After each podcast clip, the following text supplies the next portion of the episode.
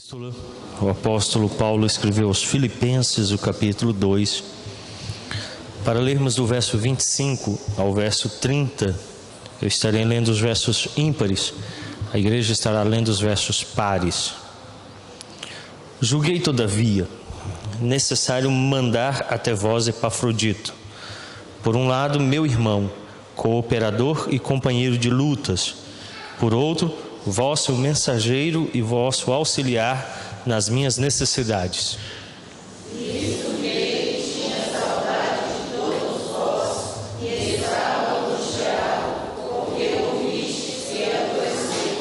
Com efeito, adoeceu mortalmente.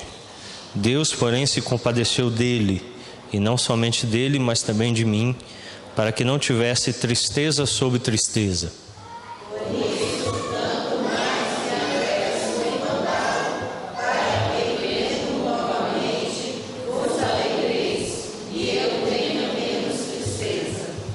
Recebei-o, pois, no Senhor, com toda a alegria, e honrai sempre a homens como esse.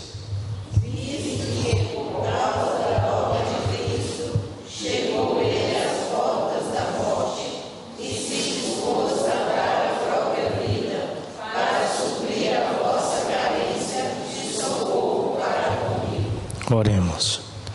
Bondoso Deus, agora que tomamos a palavra santa, e a lemos com fé, rogamos que seja ela aplicada pela operação do Espírito Santo a nossos corações, para a nossa edificação, para o consolo do teu povo.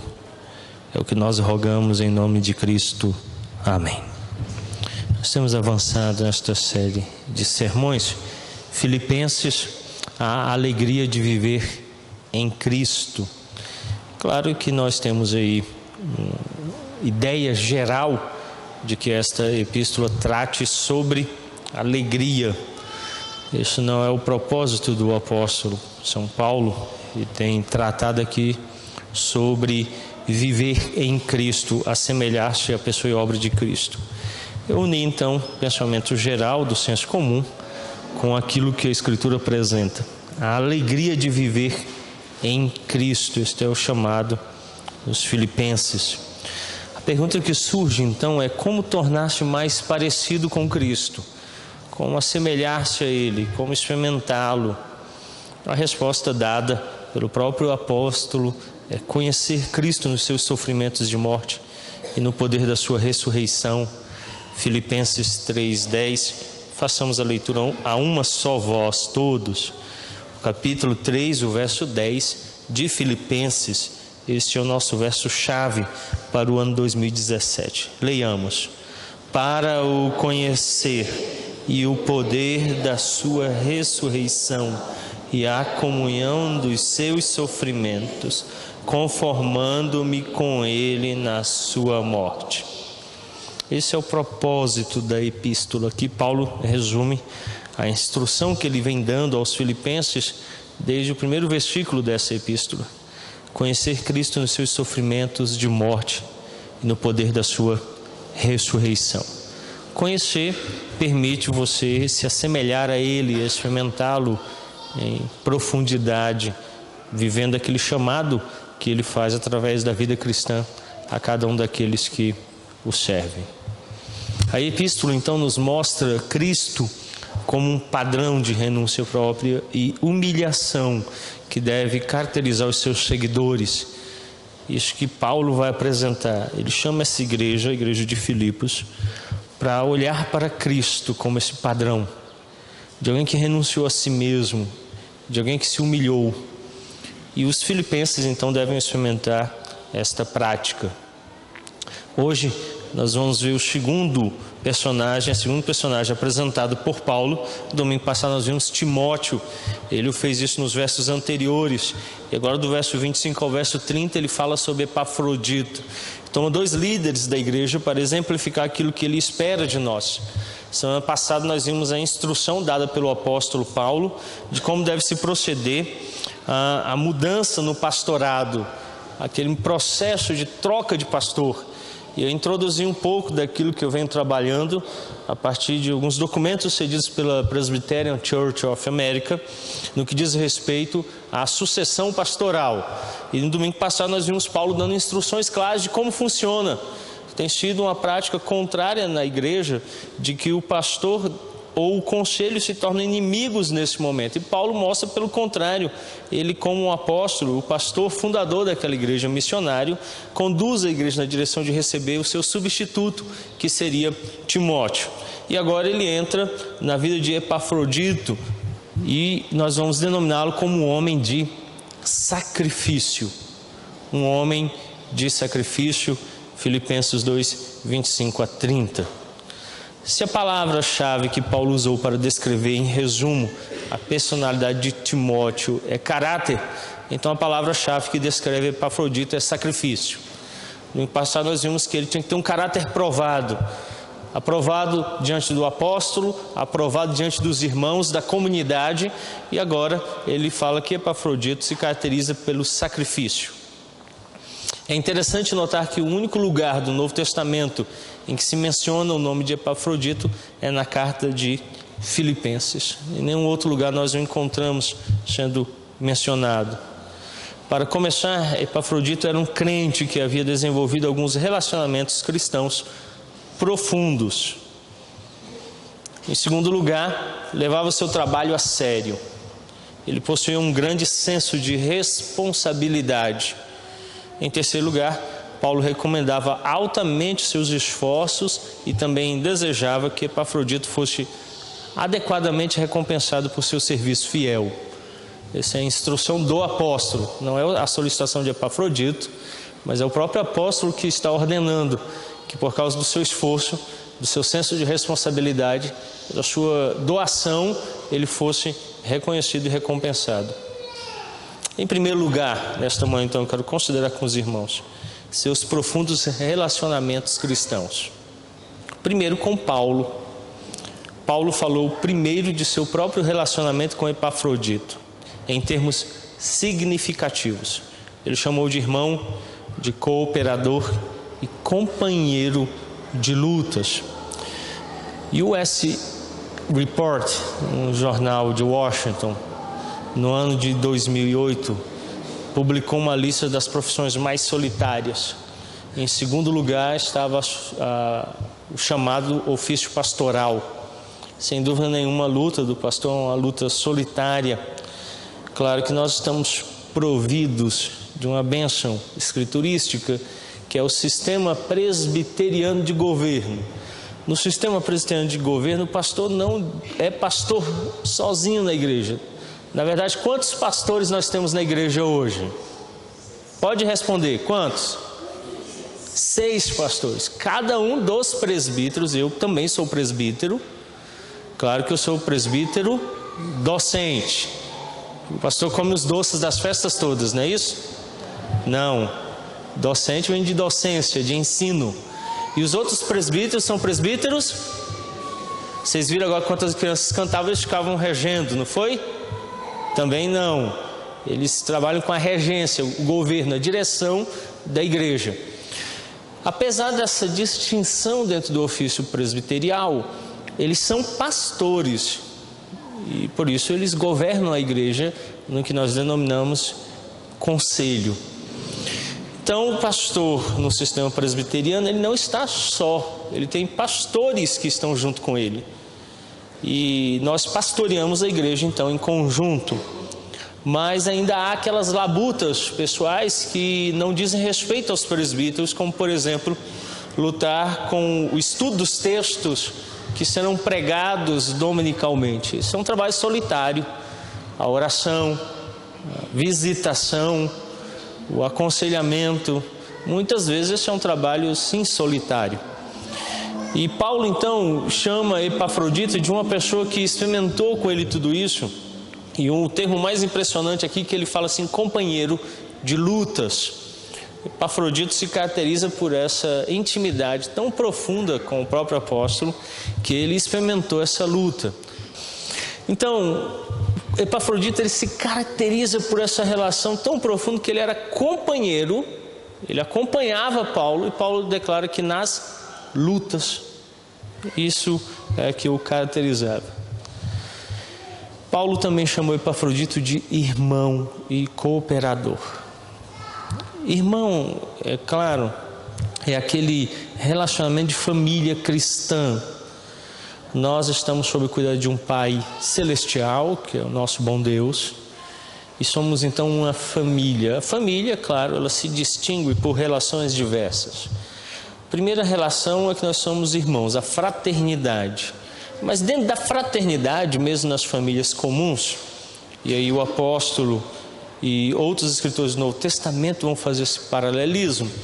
A família possui estruturas hierárquicas de governo que dirige a irmãos mais velhos, a irmãos que recebem responsabilidades específicas, a irmãos que têm tarefas outras, e é claro que isso vai se apresentar dentro da igreja. Mas em primeiro lugar, Paulo diz que Epafrodito pertencia à família cristã, era irmão dele em Cristo Jesus. E ele então inicia declarando essa verdade no verso 25: Julguei todavia necessário mandar até vós Epafrodito, por um lado, meu irmão. Antes de enviá-lo então com a tarefa de servir aquela igreja como liderança, Paulo o caracteriza como irmão próprio dele, uma relação pessoal direta. Na fraternidade cristã, isso é necessário, isso é essencial. Nós cantamos ainda pouco um hino, e esse hino ressalta muito bem o momento da nossa participação quando na mesa do Senhor a Santa Ceia.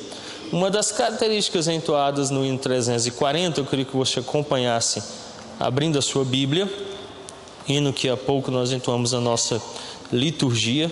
A estrofe 4 diz assim: Na Santa Ceia, ó grande Deus buscamos comunhão contigo, nosso benfeitor, com todo vero irmão.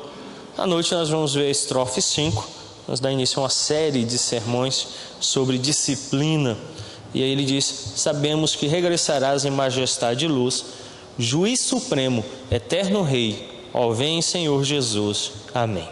Dois aspectos ressaltados da participação da mesa do Senhor que muito claramente é perceptível toda vez que nos reunimos à mesa, é o da disciplina, do juízo divino. Mas muitas vezes nos esquecemos o que a estrofe de número 4 nos ensina. Buscamos comunhão contigo, nosso benfeitor, e com todo vero irmão.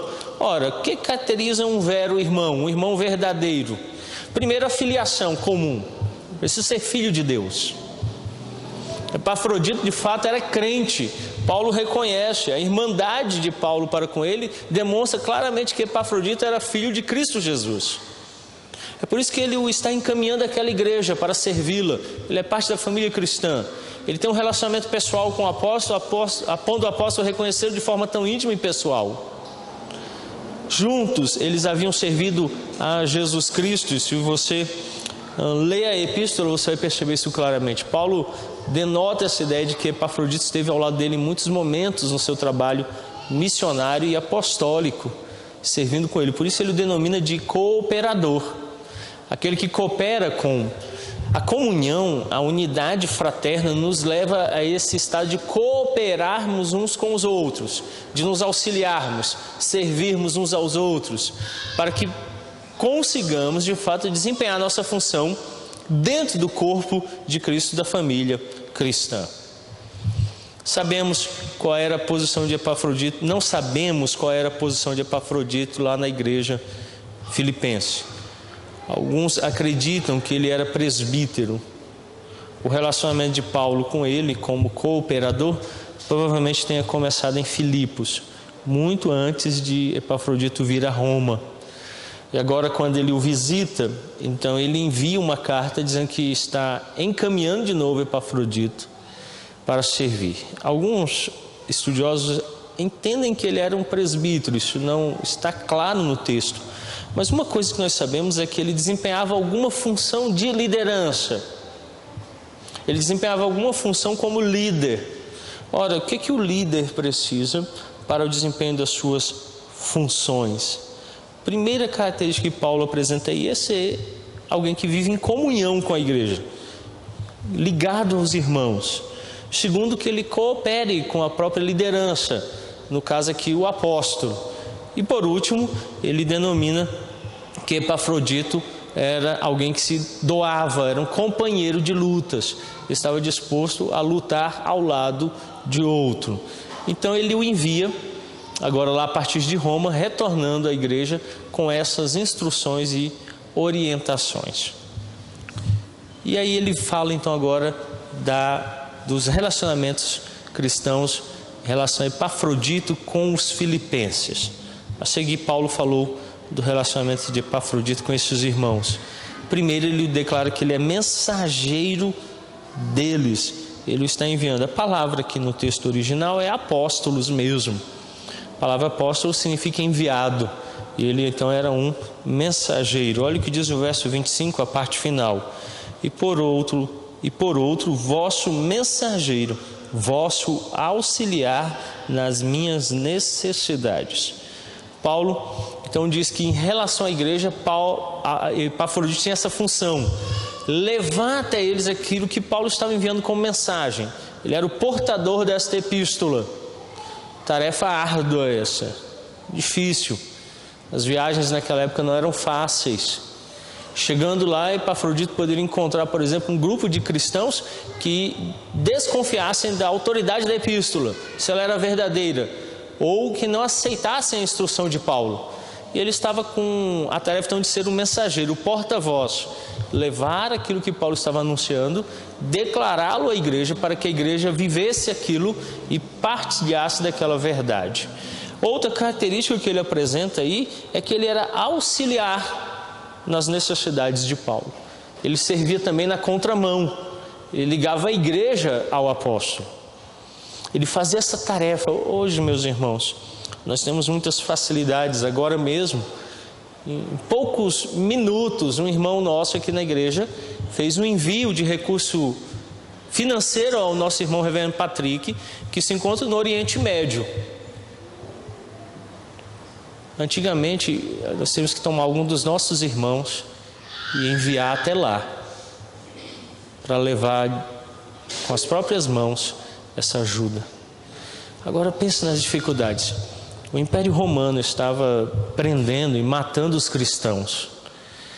Nada diferente no Oriente Médio. O reverendo Patrick hoje ele não pode declarar publicamente que é cristão, porque ele pode ser morto com a família. Há pouco tempo atrás ele nos enviou o relato de um dos amigos do filho dele que em sala de aula falou assim: "O que, que seu pai faz?" E ele então relatou o que o pai dele fazia. E o amiguinho falou: "Meu pai mata crentes." Então, um contexto bem difícil. E Paulo fala que Epafrodito tem essa função: sair lá da igreja de Filipos, viajar até o próprio apóstolo para servir nas suas necessidades. Eu fico imaginando quantas viagens Epafrodito fez levando mantimentos, roupas, livros e necessidades outras que o próprio apóstolo apresentou à igreja e que a igreja se dispôs a servi-lo. Então, essa era uma outra característica dele. A igreja não só reconhecia ele como um enviado do próprio apóstolo, com autoridade para ser o representante dele, mas ele também era a autoridade representativa da igreja. A igreja o enviava para representá-la para levar as ofertas, as ajudas, para levar mensagens, notícias. Epafrodito, então, na comunidade, ele era reconhecido como alguém responsável, que tinha autoridade e que servia o corpo de Cristo. Seus relacionamentos profundos alimentam um senso de responsabilidade. Tão grande era o seu senso de responsabilidade tanto perante Paulo quanto perante os irmãos filipenses, que ele quase morreu no cumprimento do seu dever. É isso que Paulo apresenta no texto. Olha o que diz o verso de número 26. Visto que ele tinha saudade de todos vós, estava angustiado porque ouvistes que adoeceu. Com efeito, adoeceu mortalmente. Deus, porém, se compadeceu dele, e não somente dele, mas também de mim, para que eu não tivesse tristeza sobre tristeza. Verso 30: Visto que por causa da obra de Cristo chegou ele às portas da morte, e se dispôs a dar a própria vida para suprir a vossa carência de socorro para comigo. Eu entendo que em dois momentos isso aconteceu. O primeiro momento ele adoeceu, talvez pelas longas viagens, pelas necessidades pessoais que ele mesmo experimentou quando na estrada. E um outro momento, no verso 30, diz que ele chegou às portas da morte e ele mesmo estava disposto a dar a própria vida. Epafrodito, portanto, ele experimentou em dois momentos bem específicos essa doação de si mesmo, que é um pensamento hoje bem contrário aos nossos dias. Numa época em que nós vivemos na prática máxima do hedonismo, do prazer, o lazer se sobrepõe a tudo, não há espaço para sofrer as pessoas não querem passar por lutas. Claro, esse exemplo é perceptível dentro da própria igreja. O movimento que mais cresce hoje dentro do evangelicalismo é a teologia da prosperidade. Que nada mais é, você nunca, jamais passará por dor alguma, somente alegrias. Essa é a mensagem básica. E a mensagem ela se torna mais ofensiva ainda quando declara que Deus é obrigado a fazê-lo em prol da sua felicidade. Daí surgem expressões do tipo: eu declaro, eu ordeno, assim eu quero. As pessoas não suportam sofrer, não se doam, não se entregam, não padecem por. Meus irmãos, tomo novamente como exemplo nosso irmão Reverendo Patrick que abriu mão de condição muito confortável. Os irmãos devem saber, ele é profissional, formado em odontologia, tinha duas clínicas que pertenciam a ele, era oficial da Força Aérea Brasileira, ministro do Evangelho. Ele possuía, portanto, quatro fontes de renda distintas. Morava aqui no setor de Mansões Parkway e possuía vida confortável. Ele abriu mão de tudo, vendeu todos os seus bens, doou parte deles e se dispôs a ir para uma região onde o filho dele, pequeno, ouve de um amigo que o trabalho do pai é matar gente como eles. Vive agora nas sombras, literalmente. Muitas vezes passando necessidades de todo tipo, de toda ordem, em prol do Evangelho. Paulo declara que assim era Epafrodito. E o final do verso 30 diz assim: para suprir a vossa carência de socorro para comigo. Epafrodito não faz isso para reunir graça para ele mesmo. Epafrodito não fez isso a fim de reunir honras ou iguarias neste tempo presente só para suprir a necessidade da igreja. O chamado, portanto, a nós aqui é para assumirmos esse senso de responsabilidade. Doar-se pela igreja, pela obra do Evangelho. Outra verdade apresentada pelo apóstolo neste momento, que conduz a igreja em Filipenses, é, a ideia de que ele, além de experimentar esse senso de responsabilidade, em segundo lugar, ele dá a ideia de que, seja qual for a causa do problema, ele envolvia arriscar a própria vida, verso 30, como há pouco lemos. Isso traz várias implicações. Ele podia ter trabalhado tanto que levou o corpo e a mente a algum tipo de desgaste físico e mental 70% dos pastores brasileiros não chegam ao fim do ministério. E, geralmente eles vão abandoná-lo por motivos muitos. A outra parte deles vão chegar ao fim do ministério conduzindo de qualquer forma. Sermões que a gente pode na meia boca, feito nas coxas, muitas vezes preparados no primeiro banco da igreja. Se você observar e buscar na sua memória, você vai lembrar de alguns dos seus pastores sentados no fundo do púlpito, folheando a Bíblia. A maioria deles está preparando ali porque passou a semana em depressão, deitado assistindo sessão da tarde, sem motivação nenhuma para estudar as Escrituras, orar, ter uma vida de piedade. Geralmente vivem intrigas e lutas contra a igreja, a igreja contra ele, desprovidos de cuidados, recursos, abandonados.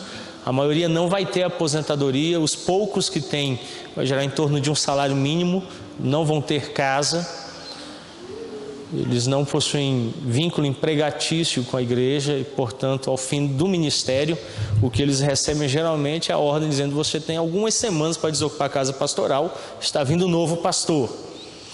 Isso tudo gera desgaste, lutas, angústias. Em média, um pastor recebe por semana entre 20 e 25 notícias bem ruins morreu fulano, ciclano está enfermo, meu marido me bateu, a minha esposa não cuida da casa, meu filho fugiu, eu estou desempregado, eu estou com muitas dívidas, eu estou com enfermidade mortal, eu vou morrer daqui a três dias, fulano acaba de morrer, o carro capotou, morreu a família toda, fulano não quer mais saber de vir para a igreja, e as notícias geralmente vão ser daí para pior.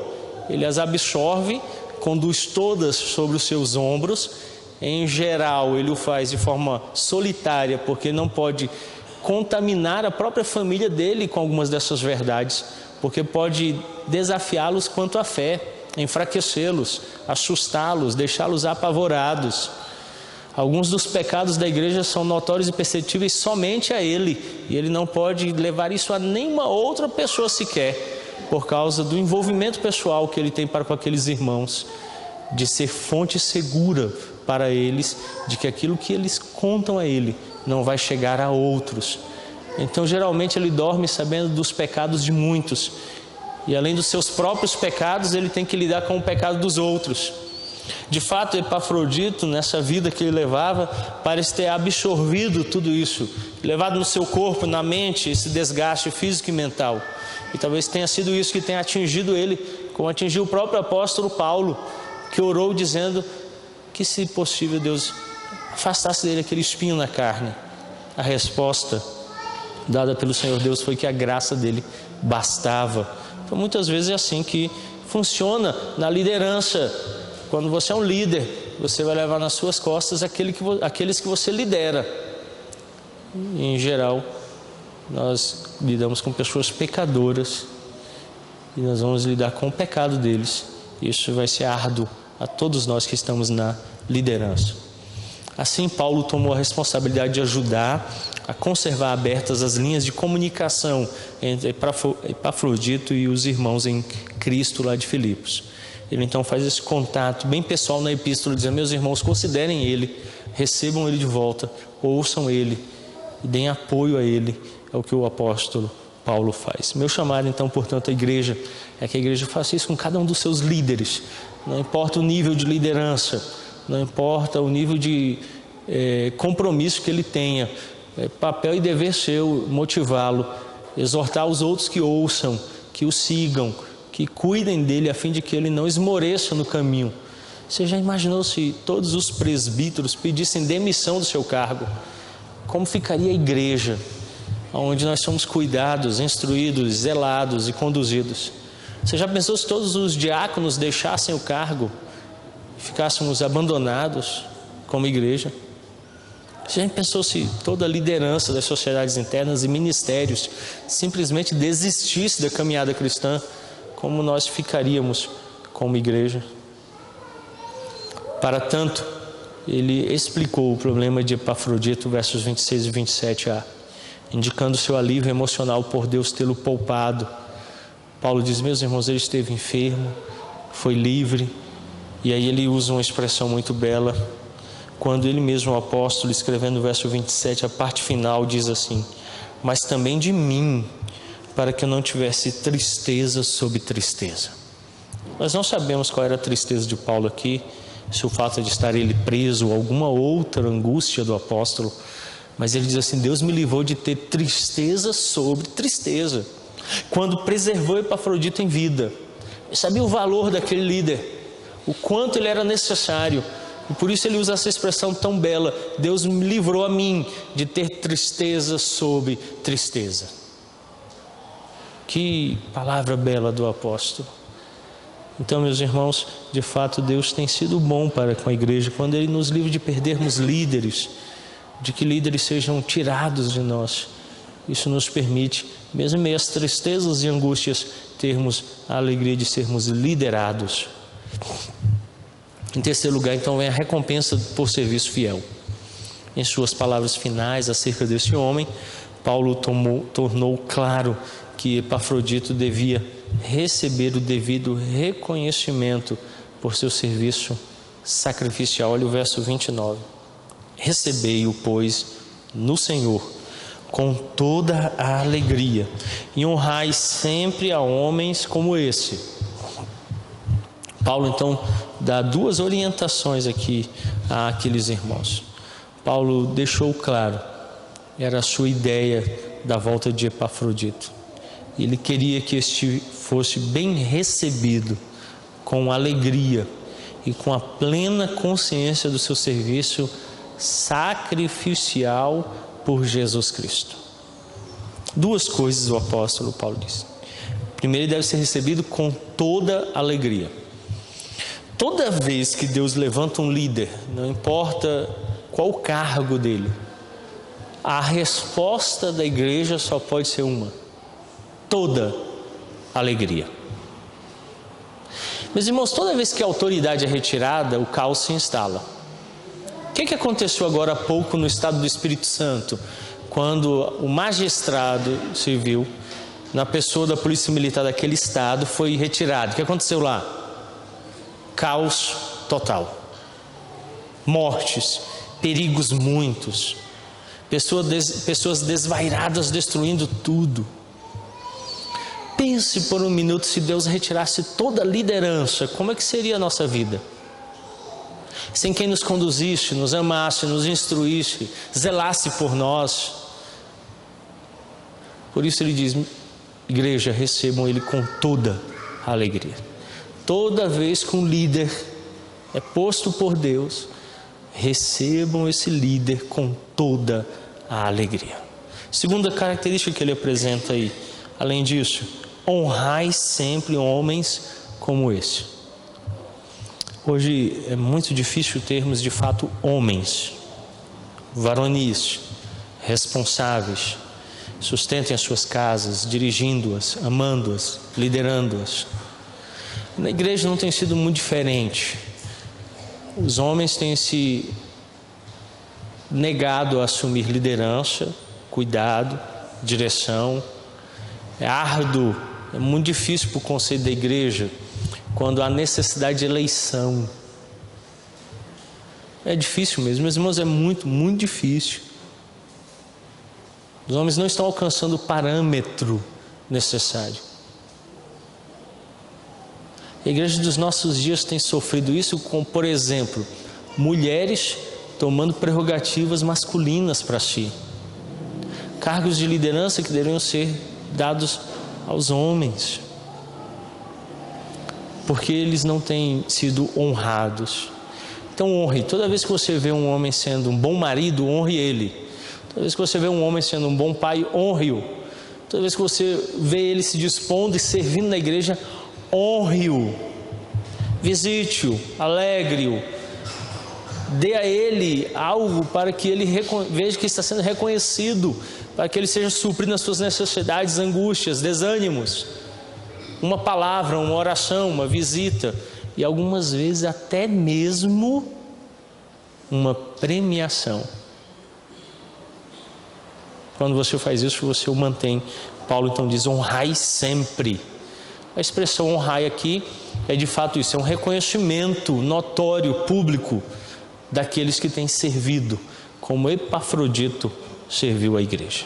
Vamos curvar as nossas frontes e vamos orar, vamos falar com Deus. Bondoso Deus, este servo do Senhor, Epafrodito, se caracterizou pelo sacrifício. Ajuda-nos então, em primeiro lugar, a nos dispormos a nos sacrificar pela obra de Cristo, a perecermos pelo Evangelho, a nos doarmos e nos entregarmos e quando assim o fizermos, bondoso Deus, rogamos pela Igreja de Cristo, que ela reconheça, honre, nutra, sustente essa disposição. para que ela possa ter líderes excelentes, como foi Epafrodito e como foi Timóteo. Homens os quais o apóstolo agora escreve dizendo: Igreja, honrai-os. Ordena a igreja que tenha esses homens em máxima consideração. Então dispõe o nosso coração para sermos como Timóteo e como Epafrodito. E a nos entregarmos pela obra. Termos um caráter e a nos sacrificarmos por Cristo Jesus, nosso Senhor, a serviço do seu povo, para que o povo de Deus goze dia a dia crescimento e seja edificada a presença do Senhor. É o que nós oramos em nome de Cristo Jesus. Amém.